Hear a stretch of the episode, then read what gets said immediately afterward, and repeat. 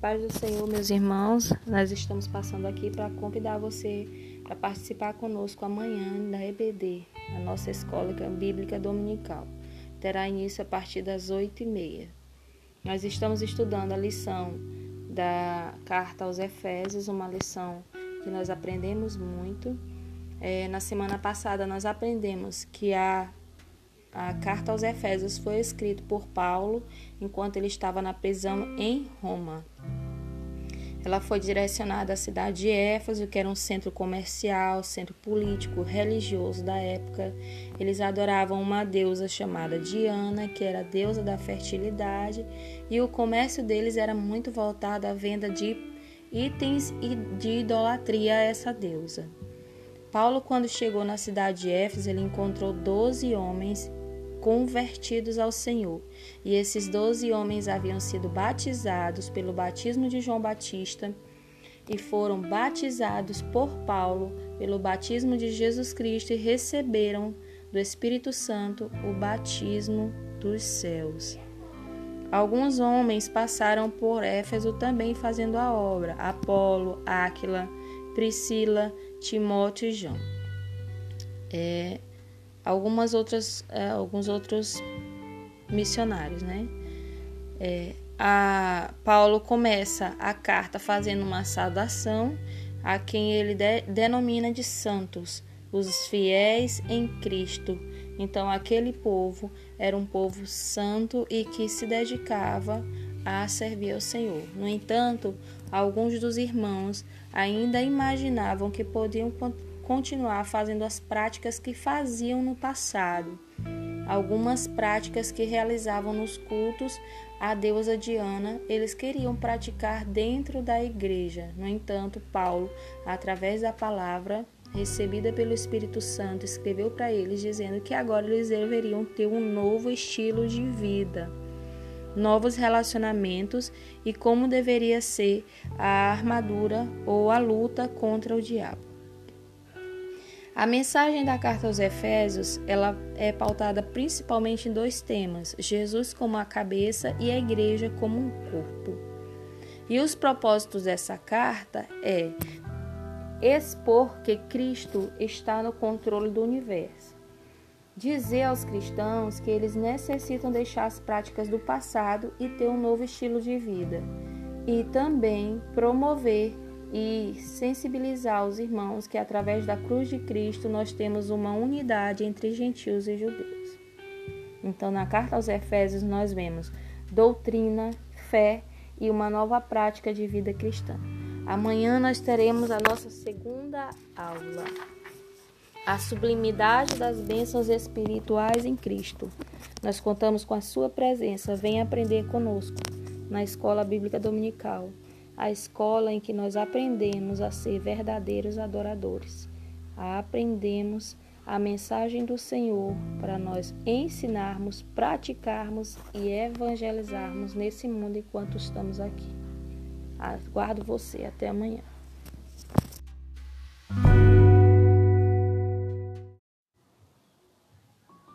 Turminha. Hoje a nossa aula vai ser através de um podcast. Tudo bem com vocês? Como foi a semana? Hoje nós vamos meditar em Tiago, capítulo 4, versículo 17. Diz assim: Aquele, pois, que sabe fazer o bem e o não faz, comete pecado. E em seguida nós vamos ler em 1 Timóteo, capítulo 5 e versículo 8, que diz assim: Se alguém não cuida dos seus parentes, e especialmente dos da sua própria família, negou a fé e é pior que um descrente. São duas palavras interessantes. Porque fala sobre o bem que nós devemos fazer. Nós estamos acostumados a pedir ou solicitar que alguém ou esperar de alguém o bem. Nós estamos sempre esperando que as pessoas nos façam o bem, que elas tenham atitudes benéficas para com as nossas vidas. Nós estamos sempre naquela cobrança interna E às vezes até cobramos mesmo realmente que alguém cuide de nós. Mas será se nós estamos cuidando daqueles a quem nós conhecemos?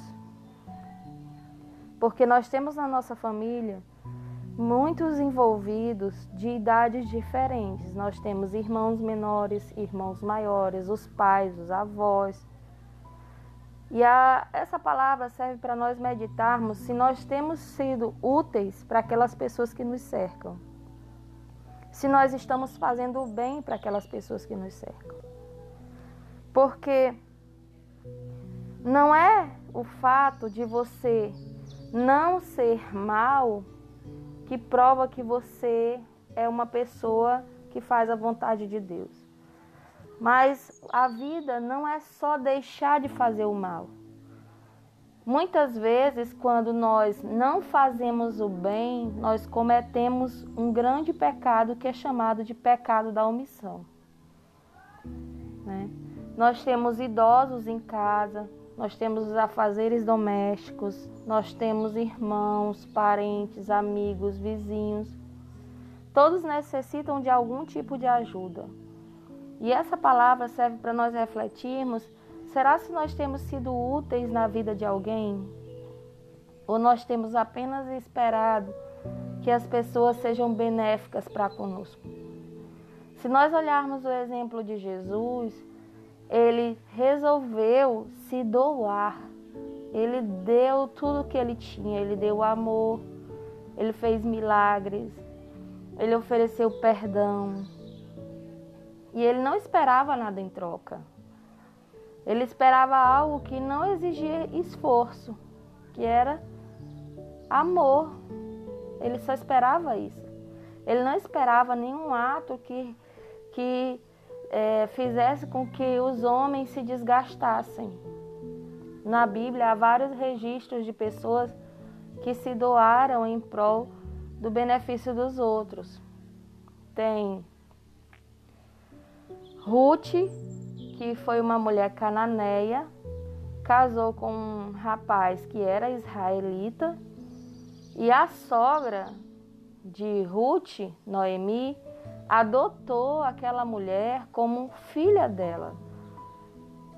O marido de Ruth morreu, que era o filho de Noemi, e Ruth tinha todo o direito de voltar para o povo dela, mas resolveu ficar com Noemi. E Noemi foi uma pessoa útil na vida de Ruth, porque ensinou sobre o Deus verdadeiro. Enquanto Ruth aprendia com Noemi, ao mesmo tempo, ela fazia serviços que eram úteis para a vida de Noemi, porque a sogra dela já era uma pessoa idosa. Então, Ruth saía para trabalhar, saía para o campo para coletar espigas, cuidava da sogra. Ela era uma pessoa útil, porque ela aprendeu com a sua sogra que uma pessoa que tem um coração transformado ela é útil para os outros. E muitas vezes nós somos tentados a ser úteis para as pessoas de fora dos nossos lares. Vocês viram Timóteo falando que aquele que não consegue cuidar dos seus é como se nunca tivesse conhecido a Deus. É como se fosse um descrente, um infiel. Então eu não posso dizer que eu tenho temor, que eu obedeço a Deus se eu não consigo cuidar nem dos meus parentes? Os adolescentes, os jovens, todos somos tentados a ter uma certa intolerância com os idosos, com os menores que nós. Nós, às vezes, somos tentados a não ter paciência. É um grande desafio se manter útil para essas pessoas. É tão grave que existem até leis para proteger crianças e idosos, porque eles são eles são deixados de lado, eles são ignorados. Não são só os casos de violência que machucam os idosos, as crianças e os adolescentes, mas a omissão, a falta de zelo e a falta de cuidado também é algo grave, que precisou até de uma orientação judicial para que eles fossem zelados. Então, que fique para nossa reflexão a pergunta: você tem sido útil dentro do seu lar? Você tem cuidado daqueles que você diz que são seus parentes? Você tem dado atenção devida àquelas pessoas que carecem da sua ajuda? Será se nós não estamos sendo egoístas, esperando apenas, apenas que os outros cuidem de nós? Reflita sobre essas perguntas e ponham em prática. É, durante essa semana, faça atos de amor, colabore com a sua família, colabore com seus pais, colabore com seus irmãos, cuide de um idoso. Às vezes o que um idoso precisa é só ser ouvido. Mesmo que ele conte a mesma história várias vezes no mesmo dia, escute. Pare para escutar aquele idoso. Ele precisa ser ouvido. Dedique o seu tempo para alguém. Doe tempo para alguém. E eu tenho certeza que você vai ser retribuído por Deus. Porque essa é a vontade de Deus que nós saibamos fazer o bem e façamos de verdade. Não é só saber e não praticar, é saber e pôr em prática todos os dias, os dias atos de bondade, atos de zelo, atos de cuidado, atos de misericórdia. Durante a semana, a sua tarefa vai ser se doe para alguém aproveite, tire uma foto e faça um post enviando para o grupo do projeto com uma pessoa que você ama, colocando uma frase que você gostaria de dizer para essa pessoa. Uma frase de amor, é claro, né? Um beijo para todos.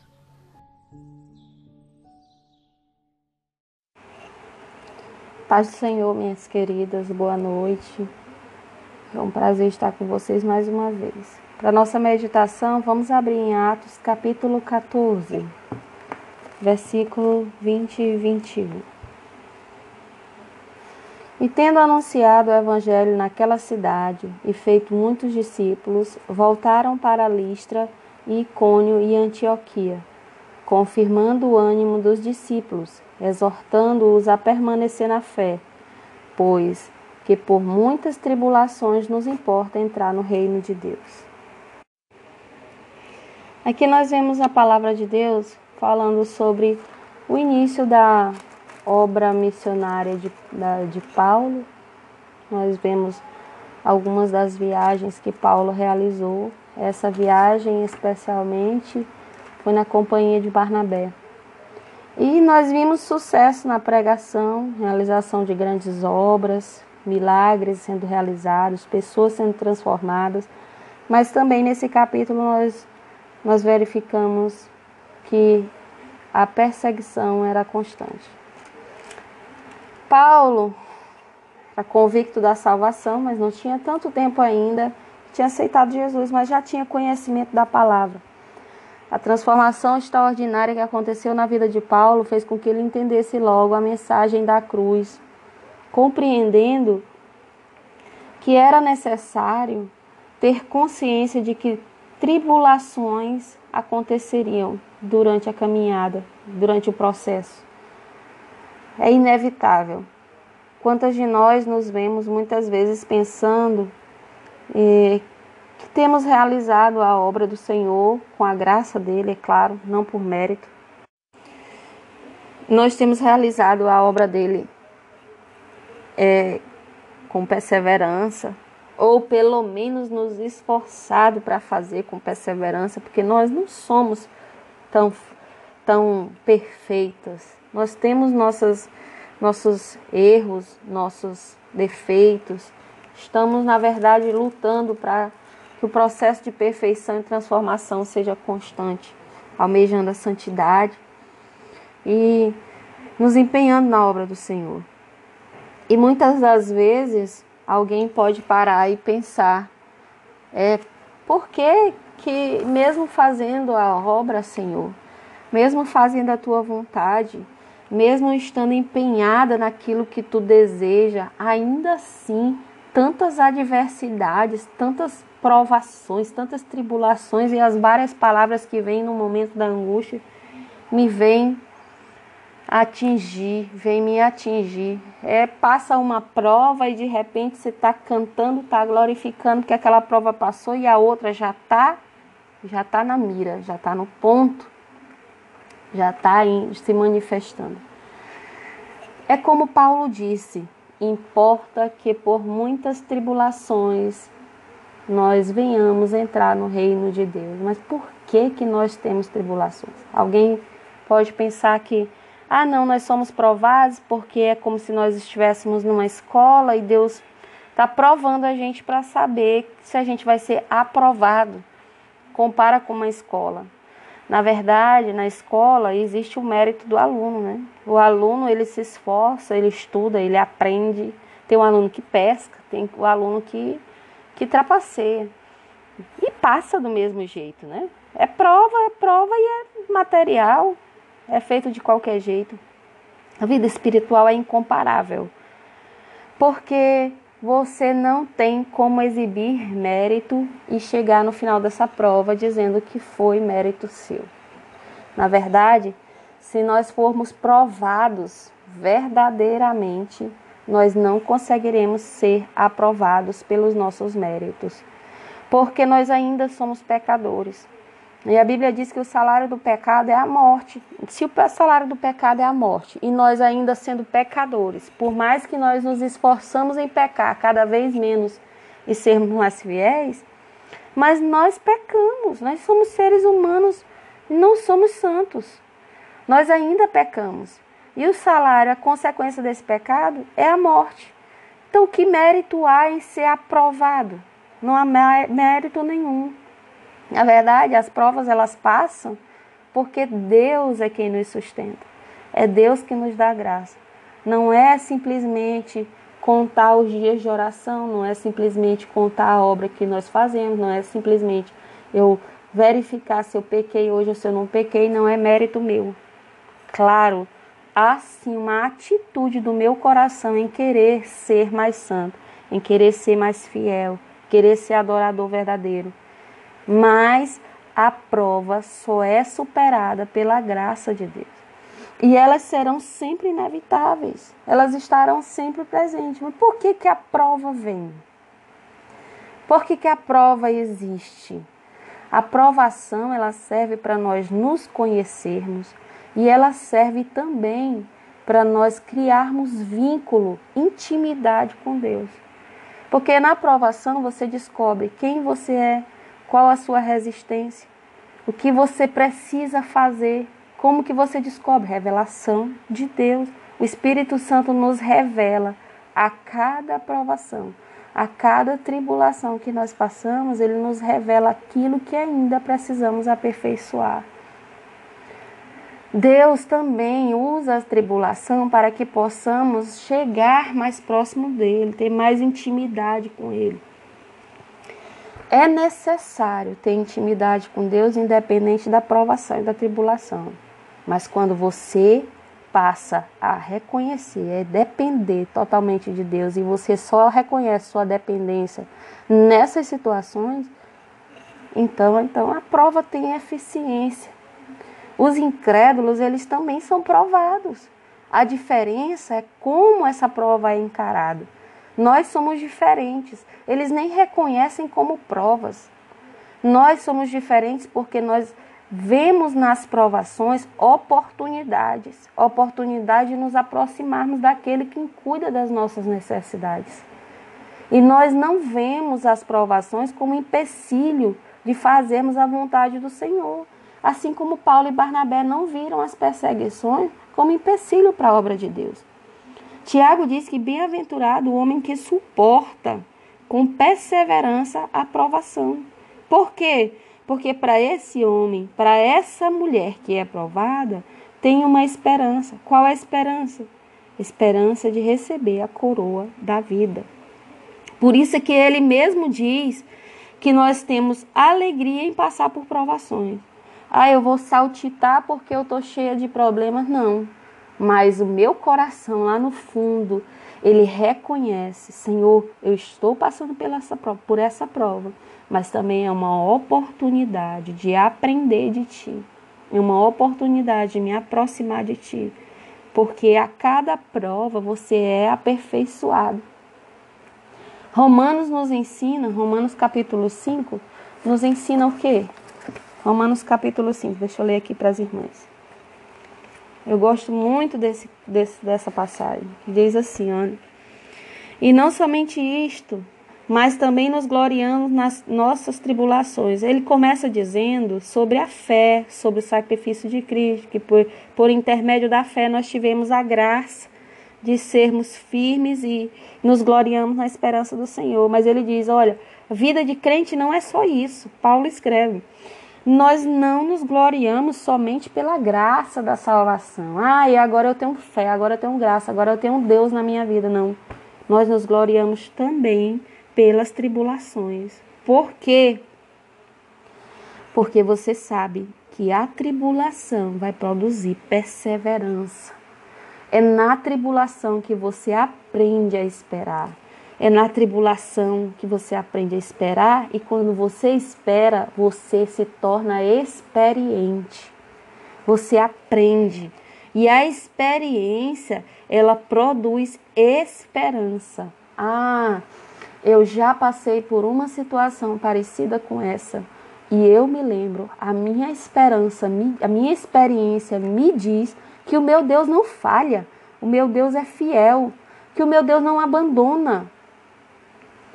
E isso me dá esperança. Que esperança? A esperança que Tiago nos falou agora há pouco. A esperança de que nós receberemos a coroa da vida. Essa é a esperança na qual não há dúvida, não há medo, não há questionamentos. Se nós estivermos confiando na vontade santa e perfeita do Senhor, as adversidades não vão nos apavorar. Elas não vão criar temor, não vão gerar temor nos nossos corações. Deus não vai tirar a adversidade da tua vida. Deus não vai tirar as provações da tua vida. Pelo contrário, Ele vai permitir. Porque é necessário que nós tenhamos esses processos nas nossas vidas para que nós aprendamos. Agora a diferença é que Deus também não nos abandona. Ele nos guia em meio às adversidades. Isaías capítulo 43, versículo lindo da palavra do Senhor. Quando Deus fala a Israel, ele diz: Quando passares pelas águas, estarei contigo. E quando passares pelos rios, eles não te submergirão. Quando passares pelo fogo, não te queimarás e nem a chama arderá em ti. Ele não está dizendo que você não vai passar pelo rio. Ele não disse que você não passaria pelo fogo. Ele falou? Ele disse que você vai passar, que nós vamos passar. No entanto, se nós formos fiéis, se nós nos mantivermos em fidelidade ao Senhor, nós passaremos e não seremos submergidos. Quantas mulheres nós temos visto sendo provadas e serem agraciadas com vitórias, porque a glória do Senhor se manifesta quando você é provada. A provação faz parte da nossa identidade. A provação é necessária para forjar a nossa identidade para que nós possamos ter um caráter perfeito, um caráter divino. Quando a gente lembra da história de Esté, Esté começa a sua história, que está sendo relatada na Bíblia, como uma órfã. Olha que provação difícil. No entanto, Deus não fez aparecer os pais de Esther. Deus não deu pais maravilhosos, milagrosos instantaneamente. Deus permitiu que Esther se tornasse órfã fosse levada cativa para aquele lugar e durante aquela provação o Senhor estava com ela. E a dependência em Deus a tornou rainha. Abigail tinha um marido complicado, um marido difícil. Que foi que Deus fez? Permitiu que Abigail passasse a vida durante um tempo ao lado daquele homem. Abigail amadureceu. Abigail aprendeu a depender de Deus. Abigail aprendeu a ser útil e gentil aos homens de Deus. E depois Deus honrou Abigail. Ruth ficou viúva, foi levada para uma outra cidade, foi para uma outra cidade que não era a cidade dela, passou situações difíceis, teve que catar espigas, era olhada de canto de olho, porque era uma viúva e uma viúva que ficava no meio do povo procurando o que fazer para sobreviver. No entanto, Deus estava com ela. Deus permitiu que Ruth passasse aquela situação, mas depois ela foi honrada e é lembrada. Ruth é lembrada como uma mulher que teve participação especial e é citada até na genealogia de Jesus. Olha como é interessante. Como Deus faz com que nós sejamos trabalhadas, forjadas e depois ainda lembradas. Eu lembro muito do versículo de quando Jesus vai à casa de Maria e Marta.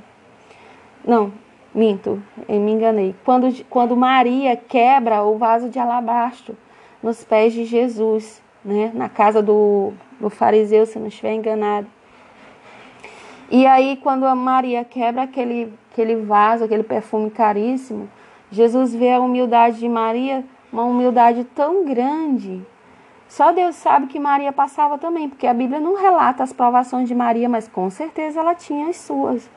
E o desafio dela entregar o melhor que ela tinha naquele momento. E algo que me chama a atenção é que Jesus, em um dos evangelhos, ele diz: Isso, essa mulher será lembrada por muito tempo, pela entrega dela, pela dedicação que ela teve por mim. E assim aconteceu com essas mulheres da Bíblia. Assim vai acontecer com o teu nome, mulher.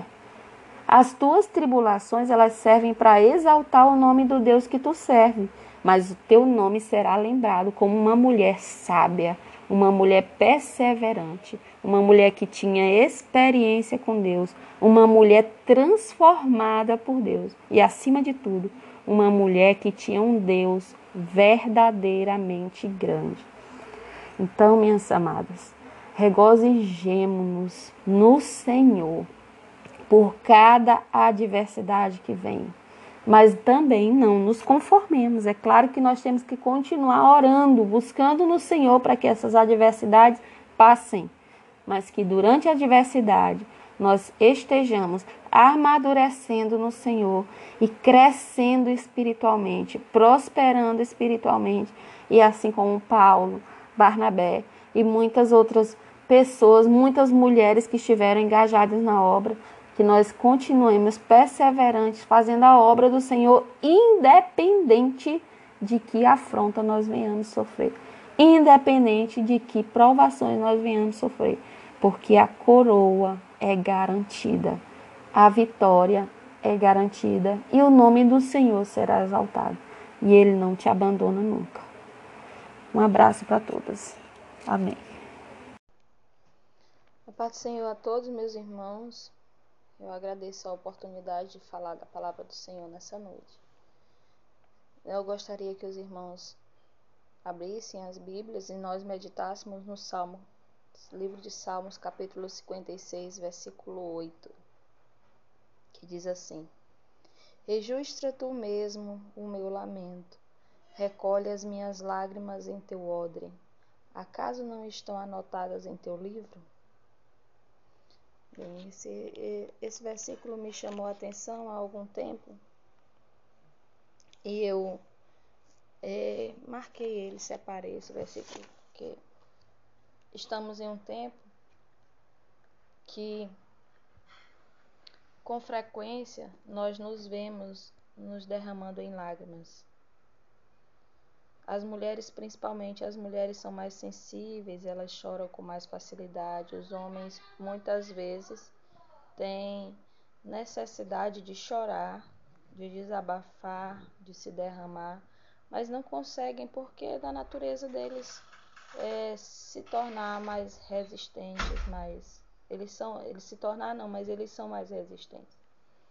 Então, quando se fala em chorar, parece muito com mulher, né? Mas Nós vivemos num tempo em que as angústias, as preocupações, a correria, a vida intensa, muitas das vezes, quando nós paramos para descansar ou para refletir, às vezes nós nos vemos em lágrimas. Mas os motivos de nós chorarmos são diversos. Davi tinha seus motivos para chorar: as perseguições, os erros, a busca pela santidade, a busca pela presença de Deus e a intimidade com Ele. Então, as lágrimas, assim como para Davi, para nós também podem ter vários motivos. E é interessante, porque as lágrimas falam muito mais do que as nossas palavras conseguem expressar. Elas falam muito. Quando alguém já não consegue falar e só chora, então eu imagino que o Espírito Santo ele toma direção mais do que nunca, mais do que em qualquer outro momento daquela oração, daquela, daquele lamento, daquela, daquele choro e leva para Deus e conta para Deus os detalhes que aquelas lágrimas são capazes de expressar. Glória a Deus quando nós temos lágrimas de alegria. Graças a Deus nós podemos contar muitas alegrias. Mas geralmente nós sorrimos ao invés de chorar de alegria, né? Mas pode acontecer da gente chorar de alegria. O mais comum é nós chorarmos por outras preocupações, por preocupações ou, ou por anseios. Às vezes nós choramos pelos nossos, às vezes nós choramos pelos que não nos pertencem, pelos que não são tão próximos a nós, mas o choro vem. E o gemido muitas vezes vem.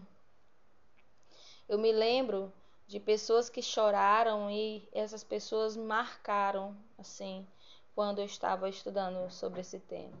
Neemias se angustiou, se entristeceu e com certeza chorou ao ver a nação dele destruída, ao ver um povo desolado, um povo que se afastava de Deus e deixou tudo ir pelos ares.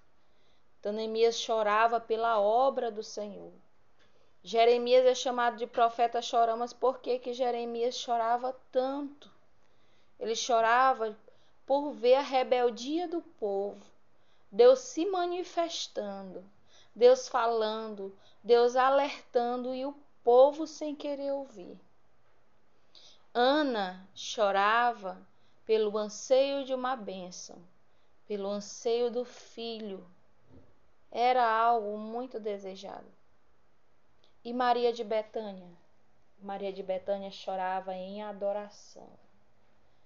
Chorava se entregando ao Senhor e molhava os pés do Mestre com o seu choro de adoração. Eu não sei qual é o choro que você tem derramado.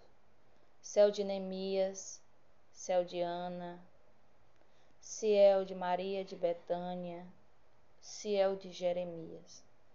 Nós é, trabalhadores do reino de Deus, nós nos damos conta muitas das vezes das lágrimas descendo, porque nós temos o mesmo sentimento que Jeremias teve e o mesmo sentimento que Neemias teve.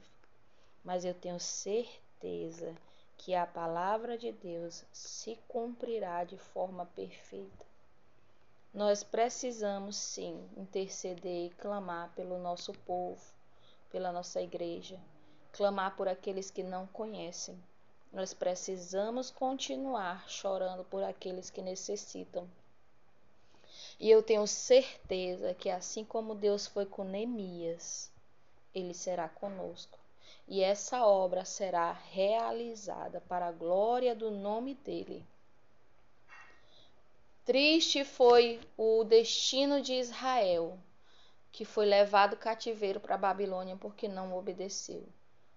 E eu não sei como Deus vai trabalhar na vida daqueles que desobedecem, porque nós nos damos de frente com gente que não quer colaborar.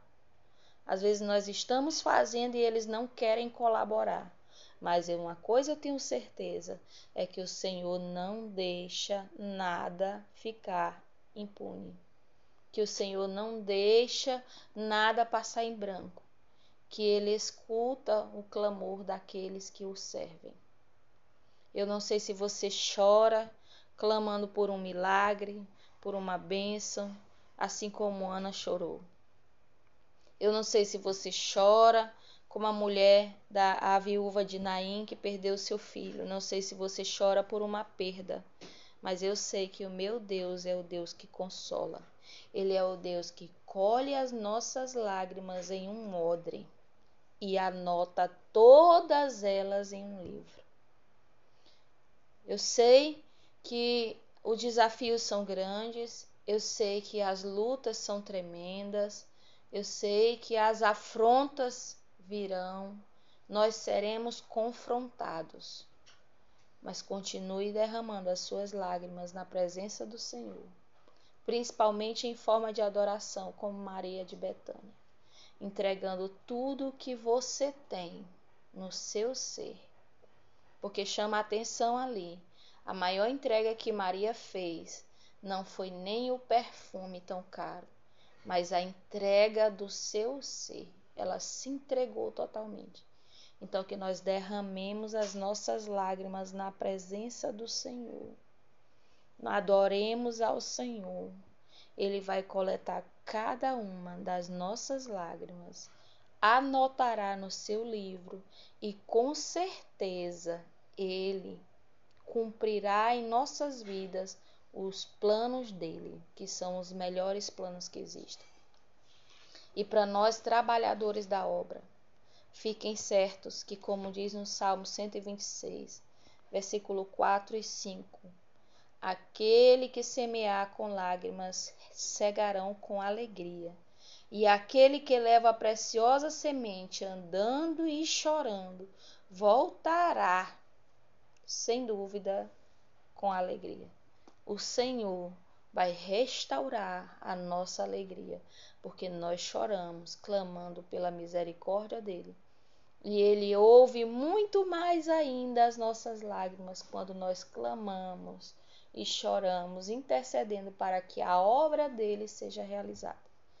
Então, continue derramando as suas lágrimas, porque o Senhor está anotando cada uma delas. Ele não vai deixar passar despercebido nenhuma das tuas lágrimas. Ele entende aquelas orações que você não consegue dizer, mas as suas lágrimas expressam muitíssimo bem para ele. Então, que o Senhor continue te abençoando, que o Senhor continue zelando de você e honrando o nome dele. O nome dele será honrado na tua vida. Amém.